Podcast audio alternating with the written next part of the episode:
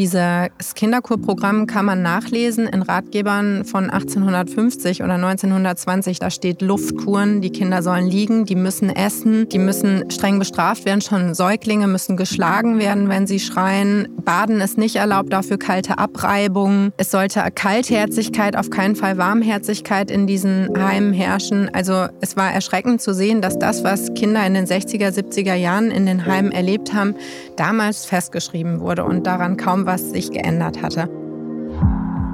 Hi, herzlich willkommen bei 1 bis 2, dem Podcast über Sexismus, sexuelle Übergriffe und sexuelle Gewalt gegen Kinder und Jugendliche. Ich bin Nadia Kailuli und in diesem Podcast geht es um persönliche Geschichten, um akute Missstände und um die Frage, was man tun kann, damit sich was ändert. Hier ist 1 bis 2, schön, dass du uns zuhörst.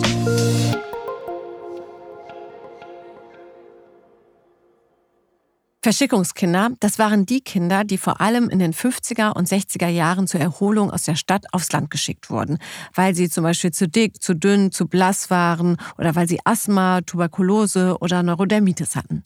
Eine Art Kur in Kliniken an der Nordsee oder in den Bergen sollte da helfen. Klingt erstmal nach einem tollen Konzept. Erholungsurlaub für kranke Kinder eben. Aber in den Kurheimen werden Kinder oft schikaniert und misshandelt. Acht bis zwölf Millionen Kinder wurden insgesamt in mitunter schreckliche Heime geschickt und kamen nicht selten krank und traumatisiert wieder nach Hause. Dass diese schlimmen Missstände bekannt wurden, ist auch den Recherchen der Journalistin Lena Gillhaus zu verdanken. Sie ist heute bei mir, um mit mir über das Schicksal der Verschickungskinder zu sprechen. Herzlich willkommen. Ja, hi, schön, dass ich hier sein darf. Ja, wir freuen uns sehr. Du hast ein Buch dabei. Ich habe schon gesehen, die Leute können es jetzt leider nicht sehen, aber die können hören, dass wir über dein Buch sprechen. Das Buch heißt Verschickungskinder und klingt erstmal total komisch, weil das ist so ein Wort, was in meinem Alltag nie vorgekommen ist. Mhm. Worum geht's? Genau, es geht um Kinderkuren, die seit dem Zweiten Weltkrieg auch noch bis in die 90er Jahre stattgefunden haben. Und meine Recherchen haben ergeben, dass um die 15 Millionen Mal Kinder in diese Kuren verschickt wurden. Mhm. Und in diesen Kurheimen sollten die Kinder aufgepäppelt werden, die sollten zunehmen und erholen. Das waren diese Erholungskuren. Und es gab auch noch Heilkuren und da sollten die Kinder von Krankheiten genesen, zum Beispiel von Asthma oder Neurodermitis. Jetzt ist der Deutsche so getrimmt, dass wenn man Kur hört, erstmal an was Positives denkt, an mhm. eben Erholung etc. Dass es jetzt so Kuren gibt, wo Kinder hingeschickt worden sind, das ist ein Phänomen aus den, ich weiß nicht, wann war das, in den 60er Jahren also hauptsächlich? Also die Kinderkur, was ich in meinen Recherchen mhm. dann festgestellt habe, ist eine Institution, die ist 200 Jahre alt. Also Ach. es gab schon Ende des 18. Jahrhunderts begann das. Mhm. Und man kann sagen, dass es dann ab dem Grundgesetz wieder losging. Ne? Ab 49 startete man dann wieder los bis Ende der 80er, 90er Jahre war es dann fast vorbei. Genau, ich komme auf die 60er, weil mhm. ich da dann versuche, jetzt den Schlüssel hinzukriegen ja. zu deinem Vater. Ja. Du bist ja auf diese Kuren durch eine persönliche Geschichte gekommen, ne? Genau, also die 60er Jahre, die 50er Jahre kann man sagen, war so die Hochzeit der Kinderkuren. Und mein Vater hat immer mal wieder erzählt, dass er auch auf so einer Kinderkur war und dass das total schrecklich war. Auf Sylt zusammen mit seiner kleinen Schwester. Und das haben die immer mal wieder so erwähnt. Und das klang nach dem totalen Grauen, also nach einem ganz kalten, dunklen Ort. Und als Kind hat mich das schon total beschäftigt. Und ich habe mich immer gefragt, hä, wieso hat man Kinder sechs Wochen lang von den Eltern getrennt und an so einen Ort geschickt? Wie furchtbar. Und 2016 habe ich dann, ich bin ja Radiojournalistin, ja, habe ich mir überlegt, dazu zu recherchieren und habe dann das erste Mal ein längeres Interview mit meinem Vater und meiner Tante dazu geführt. Mhm. Und dann kam eben Stück für Stück raus, was wir heute besprechen wollen, was eigentlich in diesen Kinderkuren unter anderem passiert ist. Das war nämlich alles andere als erholsam. Durch welche Beschreibung deines Vaters und deiner Tante hast du denn für dich auch im journalistischen Sinne dann äh, gespürt, Moment mal, ich muss da mal tiefer eintauchen? Ja, also das Erschreckende war, dass ich allein in meinem Bekanntenkreis schon ein Dutzend Menschen gefunden habe oder die sich bei mir gemeldet haben, die auch solche Kinderkurerfahrungen gemacht haben, auch überwiegend negative. Eine Freundin hat beim Joggen erzählt, ja stimmt, mein Vater war auch in so einer Kur im Schwarzwald, der beste Freund meines Vaters auch. Und auch die haben mir erzählt, dass irgendwie das Gang und Gäbe war, dass Kinder zur Kur kamen. Aber als ich dann angefangen habe zu recherchieren, gab es nichts. Es gab kein Buch, es gab keine keine journalistischen Berichte, keine anderen Berichte, sondern das Einzige, was ich gefunden habe, waren Sucheinträge von Menschen im Netz, mhm. teilweise bei chefkoch.de oder bei irgendwelchen Elternforen. Also die haben bei Facebook irgendwelche Foren genutzt, um nach Informationen zu suchen, nach anderen, die in den Kurheimen waren, nach auch eben nach Büchern, nach Berichten. Und als ich dann in diesen Orten auch teilweise angerufen habe oder bei den Trägern nachgefragt habe, diese Heime der Betroffenen, die mit mir gesprochen haben, wiederzufinden, dann hieß es oft, ich hatte es nie ein Kurheim gegeben oder wir haben keine Unterlagen. Und es wirkte so, als hätte es diese Kinderkuren eigentlich nie gegeben. Okay, dabei hat es diese Orte ja gegeben und vor allem Millionen von Kindern waren dort ja dann auch auf Kur. Aber was war das, was, als du dann diese Recherche gemacht hast, zusätzlich zu dem, was deine Familie mhm. dir erzählt hat, ab welchem Punkt war dir klar, das, was da passiert ist, das war wirklich schlimm. Und deswegen mhm. muss ich das recherchieren, um aufzudecken, was da eigentlich unter anderem passiert ist. Ja, also zeitgleich zu dieser Feststellung, dass überhaupt nichts darüber bekannt ist und es kaum Orte gibt, an denen ich jetzt auch suchen kann, wurde immer deutlicher, dass das, was mein Vater und meine Tante da erlebten, auch ganz viele andere erlebt hatten. Und das waren unterschiedliche Formen von emotionaler Gewalt und einfach ja in einer Umgebung, die nicht kindgerecht war. Einerseits war das die lange Trennung von den Eltern, auf die teilweise Zweijährige oder Dreijährige wurden ja sechs Wochen bis drei Monate von den Eltern getrennt. Dann gab es in diesen Heimen sehr oft Esszwang, denn der einzige Beleg, ob diese Kur erfolgreich war, war eben die Gewichtszunahme. Und wie bringt man Gewicht an die Kinder? Möglichst günstig man macht Puddings, hochkalorische Milchsuppen. Und diese Suppen, diese Preis wurden den Kindern teilweise unter Gewalt eingeflößt. Es haben einige geschrieben und erzählt, dass sie auch ihr Erbrochenes essen mussten. Dann herrschte Drill, eine ganz strenge, harte Pädagogik gegenüber den Kindern, weil diese Heime auch unterbesetzt waren oft. Also man muss sich vorstellen, da hat eine Person von montags bis sonntags auf 20 Kinder aufgepasst. Also mussten die Kinder, wenn die einen Strandausflug gemacht haben, am Seil laufen. Freies Spiel war verboten. Damit das Personal Pausen bekam, gab es Mittagsruhen von teilweise 12 bis 15.30 Uhr, bei denen die Kinder regungslos liegen mussten. Bettnässen wurde bestraft. Die Kinder sollten nachts nicht mehr auf die Toilette gehen, damit die Nachtwache schlafen konnte. Die wurden teilweise eingesperrt. Und wenn sie dann eingenässt haben, dann wurden sie auch bestraft. Und solche ähm, Umgangsformen haben meine Eltern eben geschildert und auch ganz viele andere ehemalige Kurkinder. Jetzt fragt man sich, wer zum Teufel, um das jetzt mal so drastisch mhm. auszudrücken, schickt denn seine Kinder dahin? Ja, also ähm, das ist wirklich sehr komplex, also diese Frage zu beantworten, denn da greift viel ineinander. Also einmal wurden diese Kuren total erfolgreich beworben von den Trägern, auch vom Staat, von den äh, Jugendämtern und den Gesundheitsämtern als wunderbare Orte, an denen die Kinder sich erholen können. Also da wurde erzählt von freiem Spiel am Meer, mit anderen Kindern zusammen lachen und in der Sonne tanzen, schwimmen gehen, richtig gutes Essen bekommen. Also das klang ja toll. Mhm. Und in der Nachkriegszeit viele Eltern dieser Babyboomer-Generation, die in den 50er, 60ern geboren ist, hat ja auch Hunger noch erlebt. Also in dieser sogenannten Wolfszeit nach dem Zweiten Weltkrieg haben ja viele Menschen gehungert, alte, kranke Kinder sind gestorben. So ein Gedanke war da, die Kinder so rüsten zu müssen, also dass an die Gewicht kommt. Dann war es eben auch eine Elternentlastung. Also es gab damals in der BRD noch nicht flächendeckend Kinderbetreuung und einige Eltern haben das auch genutzt, um zum Beispiel, wenn eine Geburt anstand von einem Geschwisterkind oder eine Operation, dass man die Kinder in gute Hände gibt. Mhm. Und, aber manche Eltern haben es auch gemacht, um mal alleine Urlaub zu machen. Das war so ein bisschen die Ideologie, dass der Staat sich einsetzt für die Kinder und den Kindern damit was Gutes tut. Es ist eine Sozialmaßnahme.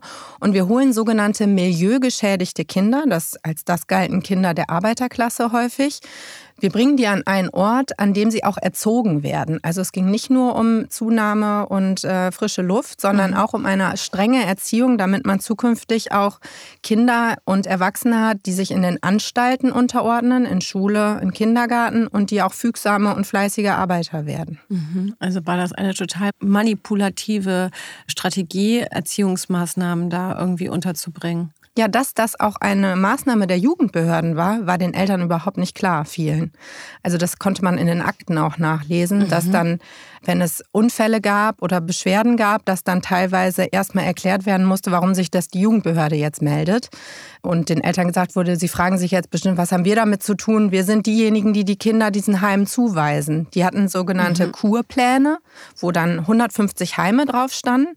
Und die Jugendbehörden, die Landesjugendbehörden waren dann damit beschäftigt, diese Heime dauerhaft zu belegen, mit Kindern zu füllen, weil die Heime konnten ja auch nur überleben, wenn die regelmäßig Besuch hatten. Wer hat das denn bezahlt, die Eltern oder die Jugendämter? Das wurde total bezuschusst vom Staat. Also je nach Einkommen wurde es teilweise ganz übernommen mhm. von Krankenkassen, von den Sozialämtern, von irgendwelchen Fördertöpfen, Spendentöpfen. Aber deswegen erklärt sich auch, warum das Ganze unter so wenig und geringen Mitteln funktionierte. Also man versuchte deswegen gleichzeitig zu sparen. Auch die Deutsche Bahn, also viele Kinder wurden mit der Bahn in diese Kurheime gebracht. Und die Bahn hat dann diese Transporte zunächst in die Nacht verlegt, um den Tagesschienenverkehr zu entlasten. Diese Sonderzüge haben bis zu 800 Kinder aufgenommen und haben dann überall gehalten, um möglichst viele Kinder aufzunehmen, sodass diese kleinen Kinder teilweise 26 Stunden unterwegs waren, vom Ruhrgebiet bis in den Schwarzwald. Heizungen sind oft ausgefallen. Es war echt Holzklasse und eben auch die Häuser waren mit sehr geringen Mitteln häufig ausgestattet. Haben sich denn damals keine Eltern beschwert, die von ihren Kindern dann mitbekommen haben, irgendwie ist mein Kind von der Kur zurück und dem geht schlechter als vorher? Doch, es haben sich Menschen beschwert. Und was ich ja auch gefunden habe, war eine äh, Liste von Todesfällen auch in Kinderkurheimen. Das waren insgesamt 20 Todesfälle, die ich nur in einem Archiv gefunden habe.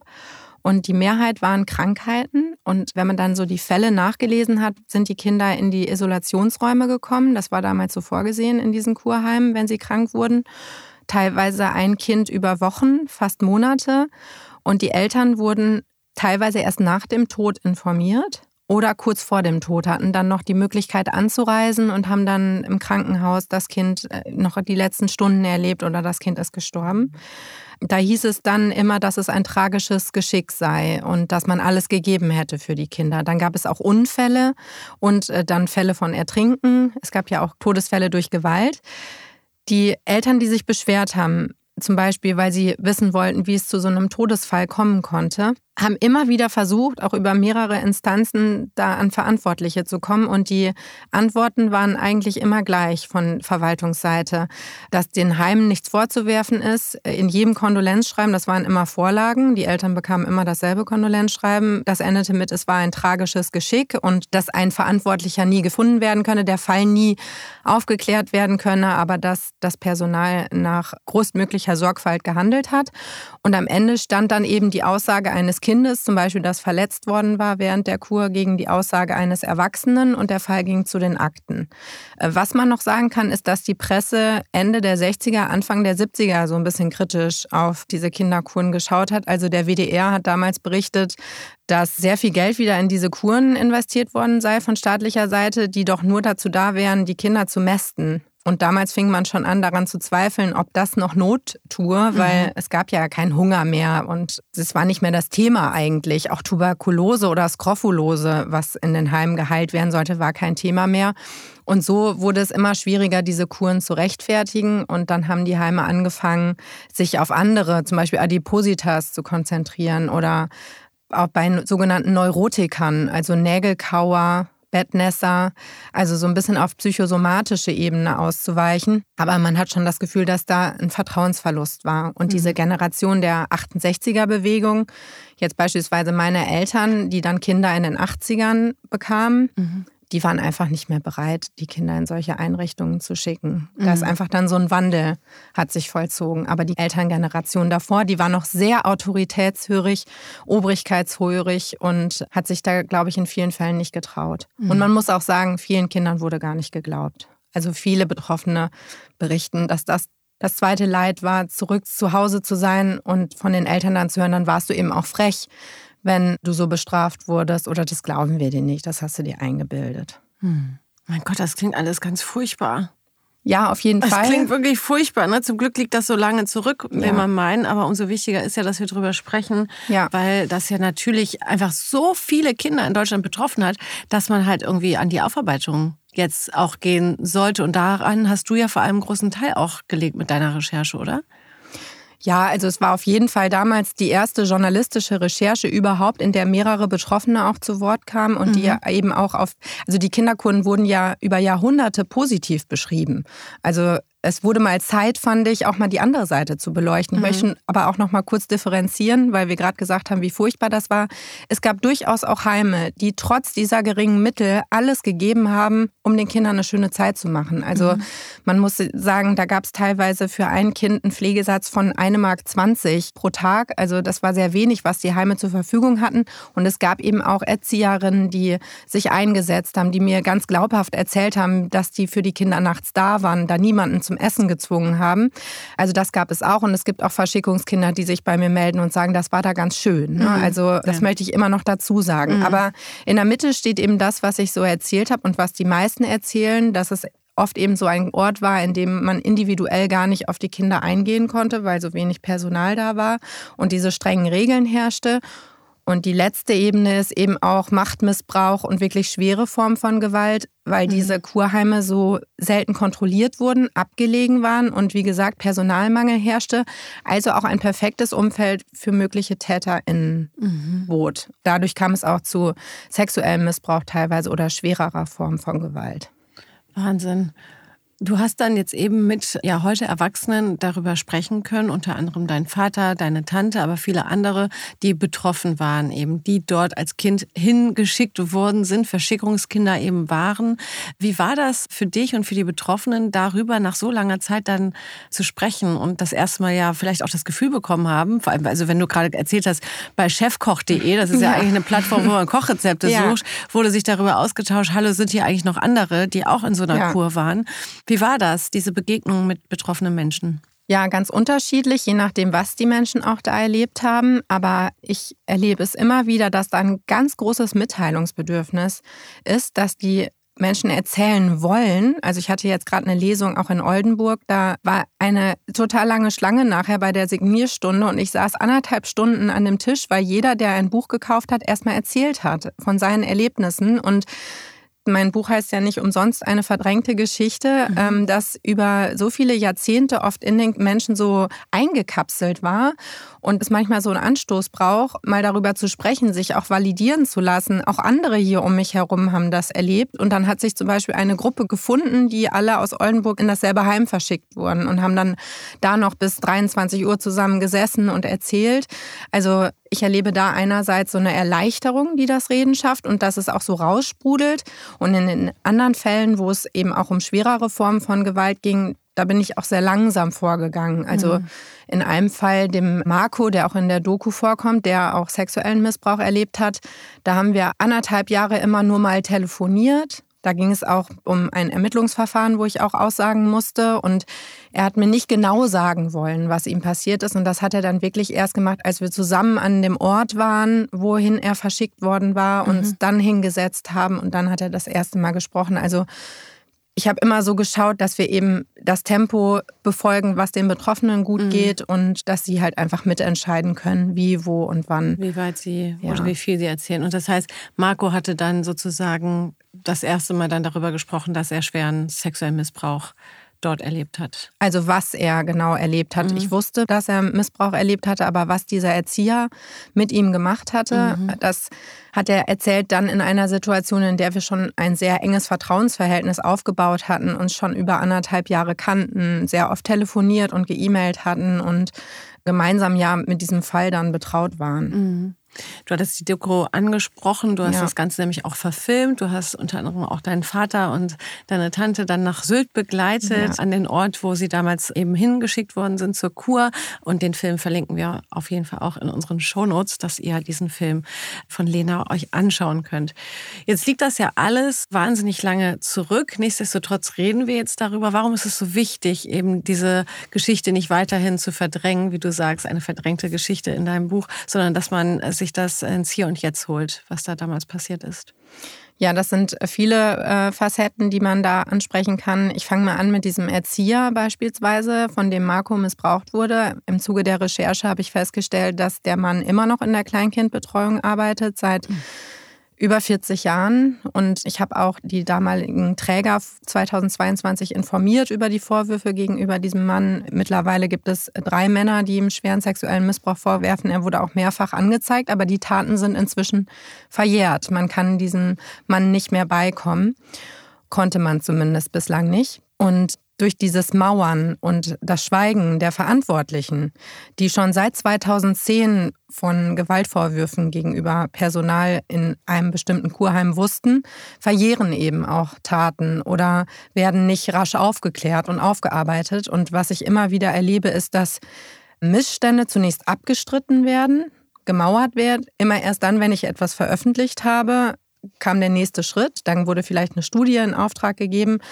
Aber dass es zum Beispiel jetzt zu der Freistellung dieses Erziehers kam, obwohl die Gemeinde und der Träger schon 2022 über die Vorwürfe informiert worden war von mir, ist eben erst passiert, nachdem die Doku herauskam und dann nochmal ein öffentlicher Druck entstanden ist auf die Gemeinde. Mhm.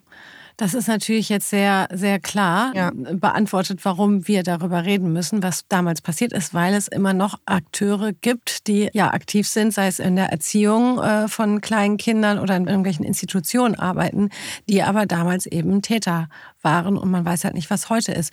Das ist natürlich jetzt aber erschreckend, das auch so ja schwarz auf weiß zu haben. Was macht das dann mit einem wie Marco zum Beispiel? Zu wissen, jetzt breche ich schon mein Schweigen mhm. und erzähle jetzt darüber und gehe das auch juristisch an. Und nichtsdestotrotz kann man diesem Täter überhaupt nicht äh, dafür belangen.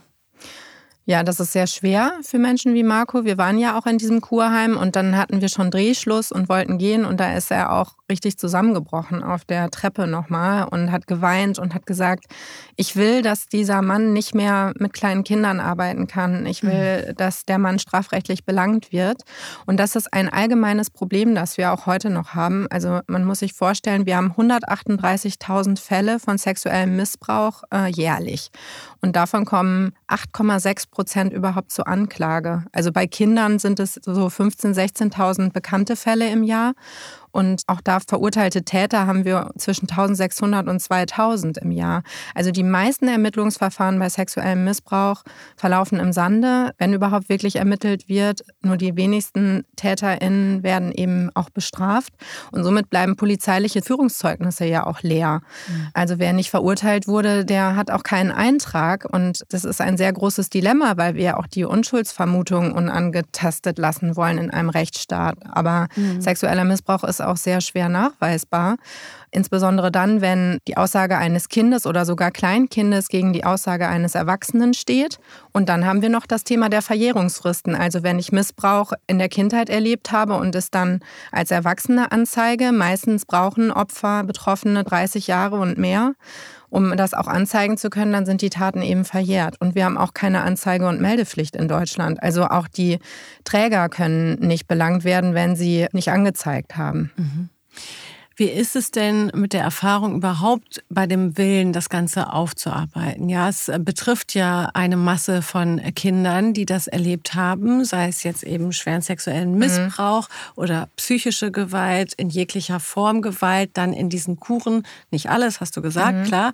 Aber es gibt genügend, die ja auch aufgrund deiner Recherche sagen, okay, mir ist da auch was passiert. Und wenn es so eine Masse an Menschen betrifft, dann spätestens dann muss man dann eben in die Aufarbeitung gehen. Erlebt Erlebst du da einen Willen von verschiedenen Institutionen, dass die dazu bereit sind, weil diese Kuren wurden ja unter anderem auch staatlich mhm. unterstützt und gefördert, sowohl von den Jugendämtern als auch vom Gesundheitsministerium, wie du eben gesagt hast. Ist da der Wille da? Ist da eine Offenheit da, zu sagen, wir arbeiten das auf, wir gucken uns die Fälle an? Ich könnte dazu jetzt stundenlang ermüdend erzählen, was ich mit diesen ganzen Trägern und Verantwortlichen erlebt habe. Ich versuche das mal zusammenzufassen. Also 2020 hieß es beispielsweise in NRW, als ich äh, da im Landtag zu Besuch war, dass man sich vom Bund eine Aufarbeitung wünscht. Das auf Länderebene zu machen, würde keinen Sinn machen. Und Informationen gäbe es aktuell noch keine. Der Bund sagte, man würde da noch Zuständigkeiten klären. Da ist man heute noch mit beschäftigt. Also da wurde sich so der Ball zugespielt. Beim Landschaftsverband Westfalen-Lippe habe ich nachgefragt, ob es Unterlagen gibt. Da hieß es, man hätte mit Kinderkur nie zu tun gehabt. Nachher stellte sich raus, dass das die größte Kinderkurstelle der BRD war. Also erstmal dieses Mauern, dieses Verdrängen. Bei der Deutschen Angestelltenkrankenkasse habe ich angeklopft, weil mir eine Betroffene von sexuellem Missbrauch erzählt hat, ob es Gewalt gab in den Kinderkurheimen. Es wurde erstmal abgelehnt, mir überhaupt ein Interview zu geben. Ein Statement wurde abgelehnt. Dann haben wir beweisende Dokumente vorgelegt und die DRK hat plötzlich doch eingelenkt, hat dann gesehen, jetzt ist es nicht mehr abstreitbar und dann haben sie diesen sexuellen Missbrauch doch eingeräumt, haben ja jetzt auch eine Studie veröffentlicht. Mhm. Aber wirklich proaktiv auch den Betroffenen zuhören, ohne mich als Journalistin im Hintergrund. Da habe ich die Erfahrung gemacht, die werden jahrelang, jahrzehntelang alleine gelassen und wie ich vorhin schon sagte, immer erst dann, wenn öffentlicher Druck, journalistischer Druck aufgebaut wird, wenn sie um eine Veröffentlichung fürchten müssen, dann wird gehandelt. Mhm. Und das ist ja auch dann der Auftrag von uns JournalistInnen, diese Aufgabe zu übernehmen. Mhm. Jetzt äh, fragt man sich trotzdem so krass, dass es dann erst in Anführungsstrichen, die äh, Journalistin braucht, die aufgrund einer persönlichen Geschichte ihrer mhm. Familie zum Glück drangeblieben ist, weil das ist ja wirklich heftig, was du dann eben da durch deine Recherchen rausgeholt mhm. hast. Aber dass dann die Bereitschaft dann nicht so gegeben ist, wie du das gerade geschildert hast, ist ja schon ein bisschen erschreckend. Vor allem, wenn wir halt wissen, dass wir in Deutschland schauen wir uns die katholische Kirche an oder überhaupt die Kirche mit den Missbrauchsfällen, die aufgearbeitet werden, bis heute aufgearbeitet werden, seit Jahren. Und das ist ja gleichzustellen, damit zu mhm. sagen, okay, das äh, betrifft auch eine Institution. Es betrifft ja auch Strukturen, die unterstützt worden sind, wo geschwiegen wurde. Und dass man da aber trotzdem nichts irgendwie draus gelernt hat, dass umso früher man mit der Aufarbeitung anfängt, desto besser es ist, anstatt mhm. da die Mauer Mauern hochzuhalten, ne? Ja, und dass es eben Träger und Institutionen des gesamten weltanschaulichen Spektrums umfasst. Also es sind nicht nur die Kirchen, sondern wie gesagt, es sind auch mhm. Krankenkassen oder die deutsche Rentenversicherung beispielsweise. Die war ganz groß im Kinderkurbusiness drin. Und ich hatte einen Protagonisten, einen Arzt, den ich interviewen wollte, der heute in einer Klinik arbeitet, die früher ein Jugendkurheim war, der deutschen Rentenversicherung. Und sie haben uns keine Dreherlaubnis gegeben, weil sie nicht in den Zusammenhang gebracht werden wollen zu Verschickungskindern. Dann habe ich gesagt, aber habe ich recherchiert und festgestellt, die Einrichtung war sogar ein Verschickungsheim. Nee, das war für 14-Jährige und die waren meistens ja jünger. Also auch da an der Stelle nochmal zu blockieren, ähm, mhm. da frage ich mich, warum? Also je mehr Offenheit, Transparenz und Aufarbeitungswillen und sich Stellen mit der Vergangenheit einer Institution zeigt, umso glaubwürdiger ist sie ja eigentlich. Aber es bleibt weiter dabei, dass Institutionen zunächst immer erst versuchen, Missstände zu deckeln und immer noch nicht verstehen, dass das die Fantasien teilweise auch bei den Betroffenen viel größer macht. Also welchen Dreck eine Institution da am Stecken hat, so ungefähr. Mhm. Und ein Verschweigen und Mauern günstiger zu sein scheint, als aufzuarbeiten. Mhm.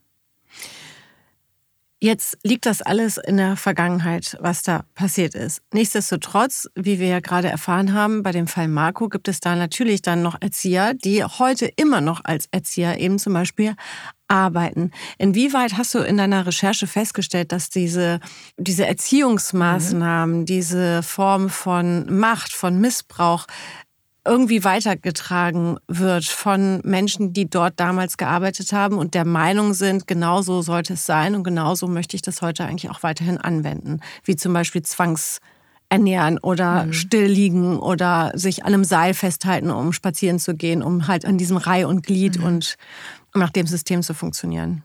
Genau, also wir haben jetzt einmal über wirklich Machtmissbrauch und Gewalt gesprochen mhm. und jetzt geht es um diese Erziehungsmaßnahmen, die mhm. es da gab. Und die sind ja seit Jahrhunderten in unserer Gesellschaft verwurzelt. Also mit der Industrialisierung hat der Staat noch mal viel stärker in die Erziehung eingegriffen. Also es waren häufig Männer, Ärzte oder Geistliche, die damals Erziehungsratgeber geschrieben haben, die eigentlich eine komplette Unterjochung der Kinder vorgesehen hat. Also dieses Kinderkurprogramm kann man nachlesen in Ratgebern von 1850 oder 1920. Da steht das genauso geschrieben. Da steht Luftkuren, die Kinder sollen liegen, die müssen essen, die müssen streng bestraft werden. Schon Säuglinge müssen geschlagen werden, wenn sie schreien Baden ist nicht erlaubt, dafür kalte Abreibungen.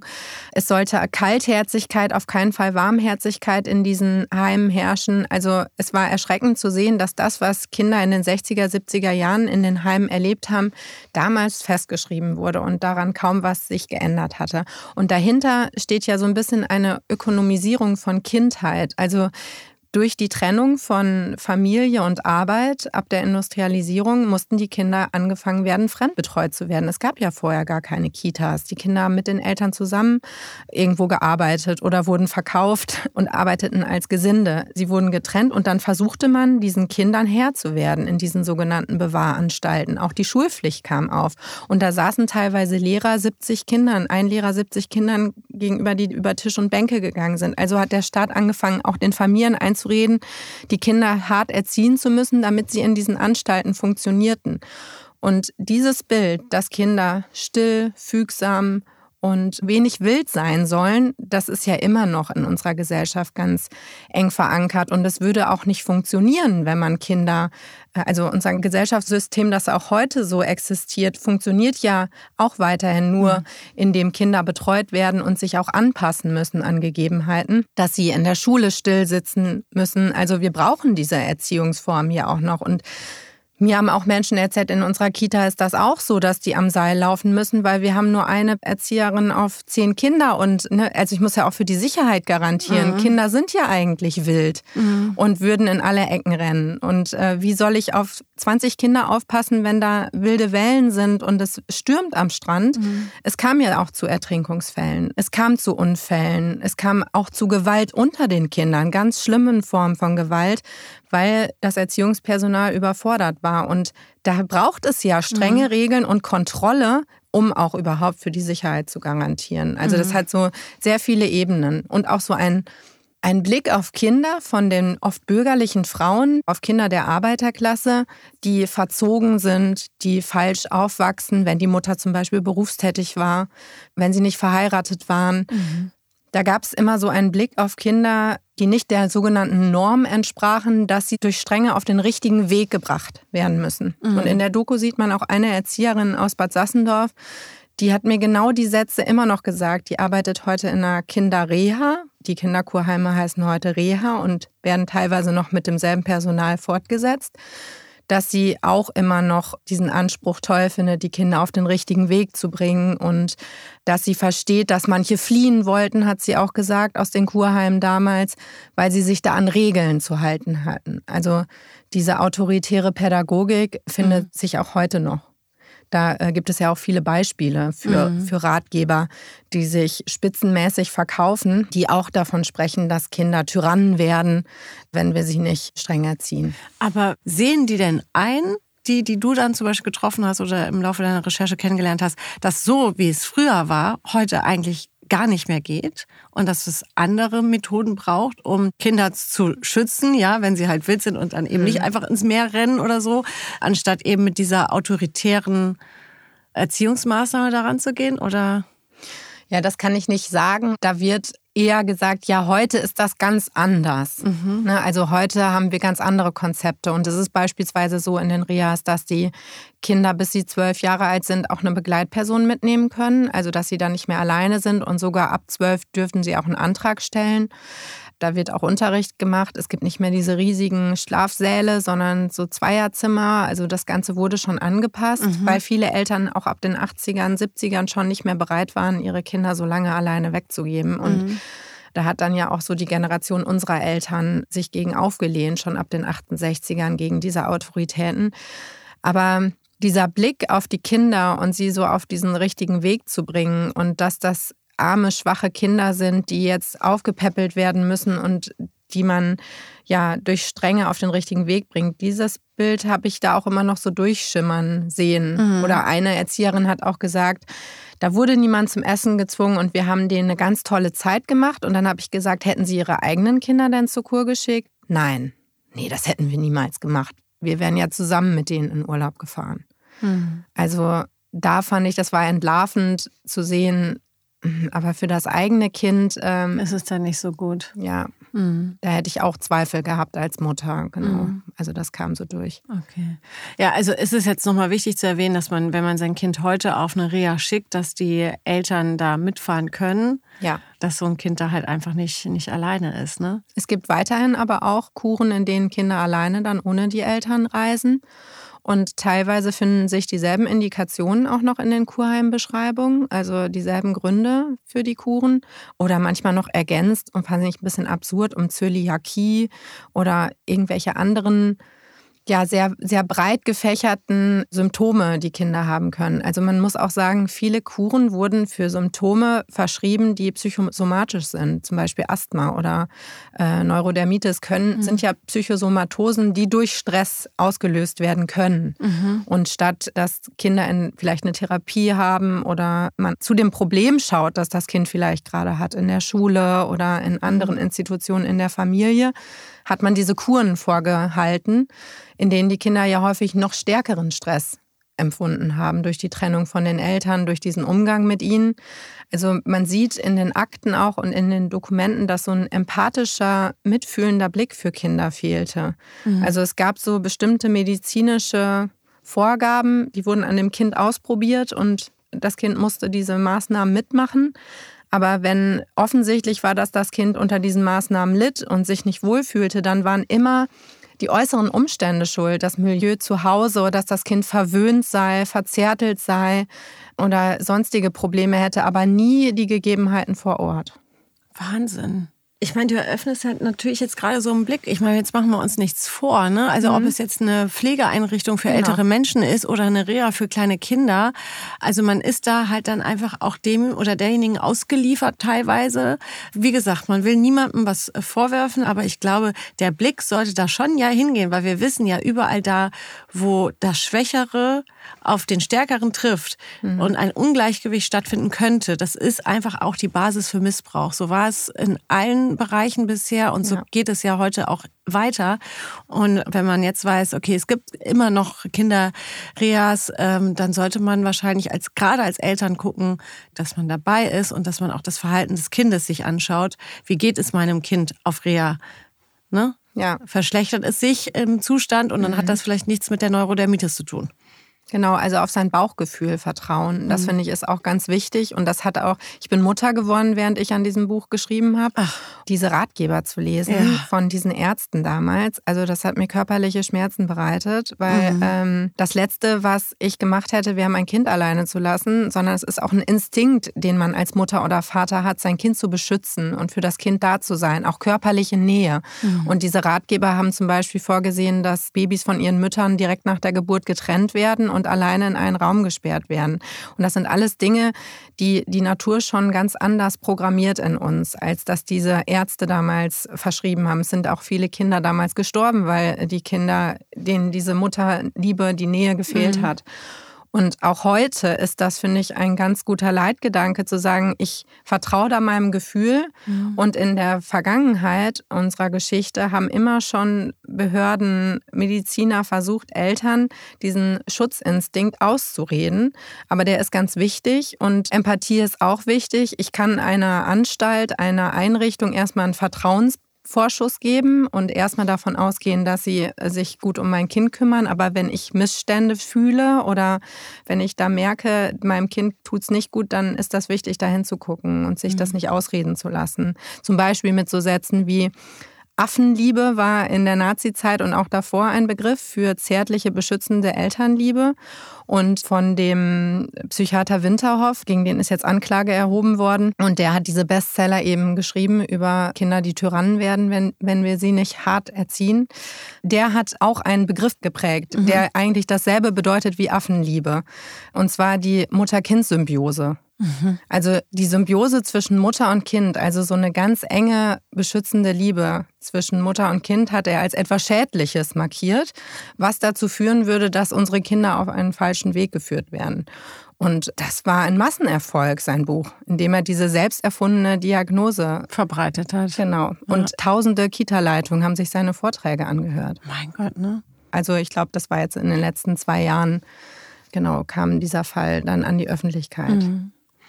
Mann, Lena, also ich finde das total super, dass du da so diese tiefe Recherche gemacht hast, darüber ein Buch geschrieben hast, einen Film darüber gemacht hast und ja immer noch irgendwie so dran bist, wenn ich das so richtig raushöre, dass du dir das Thema weiterhin ja. äh, anguckst. Was wäre so, so dein Appell in diesem Themenbereich an unsere ZuhörerInnen? Ja, ich glaube einfach so in den Fokus kindliche Grundbedürfnisse zu stellen und zu schauen, ob äh, die befriedigt werden können. Und das ist ja zu einem ganz großen Teil Bindung, aber auch Autonomie. Mhm. Und Bindung und Autonomie wurden ja massiv eingeschränkt oder nicht erfüllt in diesen Kurheimen. Die Kinder waren alleingelassen und sie mussten sich unterordnen insgesamt bei Einrichtungen und Anstalten eben darauf zu schauen, ob das Personal in der Lage ist, auch aufgrund von der Quantität, also sind da, ist da genug Personal, also auch Überforderung führt ja immer wieder zu Gewalt, um diese Grundbedürfnisse auch stillen zu können. Denn wenn Kinder von ihren Hauptbezugspersonen, das muss ja nicht immer die Mutter sein, das kann auch der Vater sein oder andere enge Bindungspersonen getrennt wird, insbesondere wenn es noch sehr klein ist, dann kann das eben Verlassenheit auslösen. Und wenn Kinder in einem Umfeld untergebracht sind, in dem es nicht das Vier-Augen-Prinzip gibt, in dem sich das Personal nicht gegenseitig kontrollieren kann. Auch da ist ja natürlich ein großes Einfallstor für Machtmissbrauch.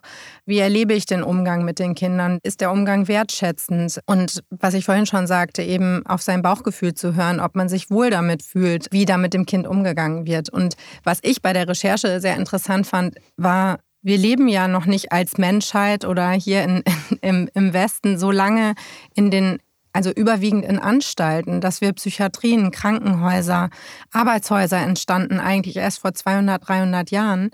Und wir haben jetzt eben diese Gesellschaftsform, in denen die Eltern außerhalb äh, der Reichweite des Kindes oft arbeiten und Eltern und Kinder in den ersten Lebensjahren schon relativ schnell bald voneinander getrennt werden und sich da auch einzusetzen, auch heute, dass das Personal gut bezahlt wird, dass der Staat weiter in Kitas investiert, aber vielleicht auch in Lebensbedingungen für Eltern, dass sie nicht ähm, jeder einen Vollzeitjob brauchen, dass mhm. sie unterstützt werden, um auch Zeit mit ihrem Kind verbringen zu können. Und dabei geht es ja nur um die ersten ganz wichtigen, entscheidenden Jahre.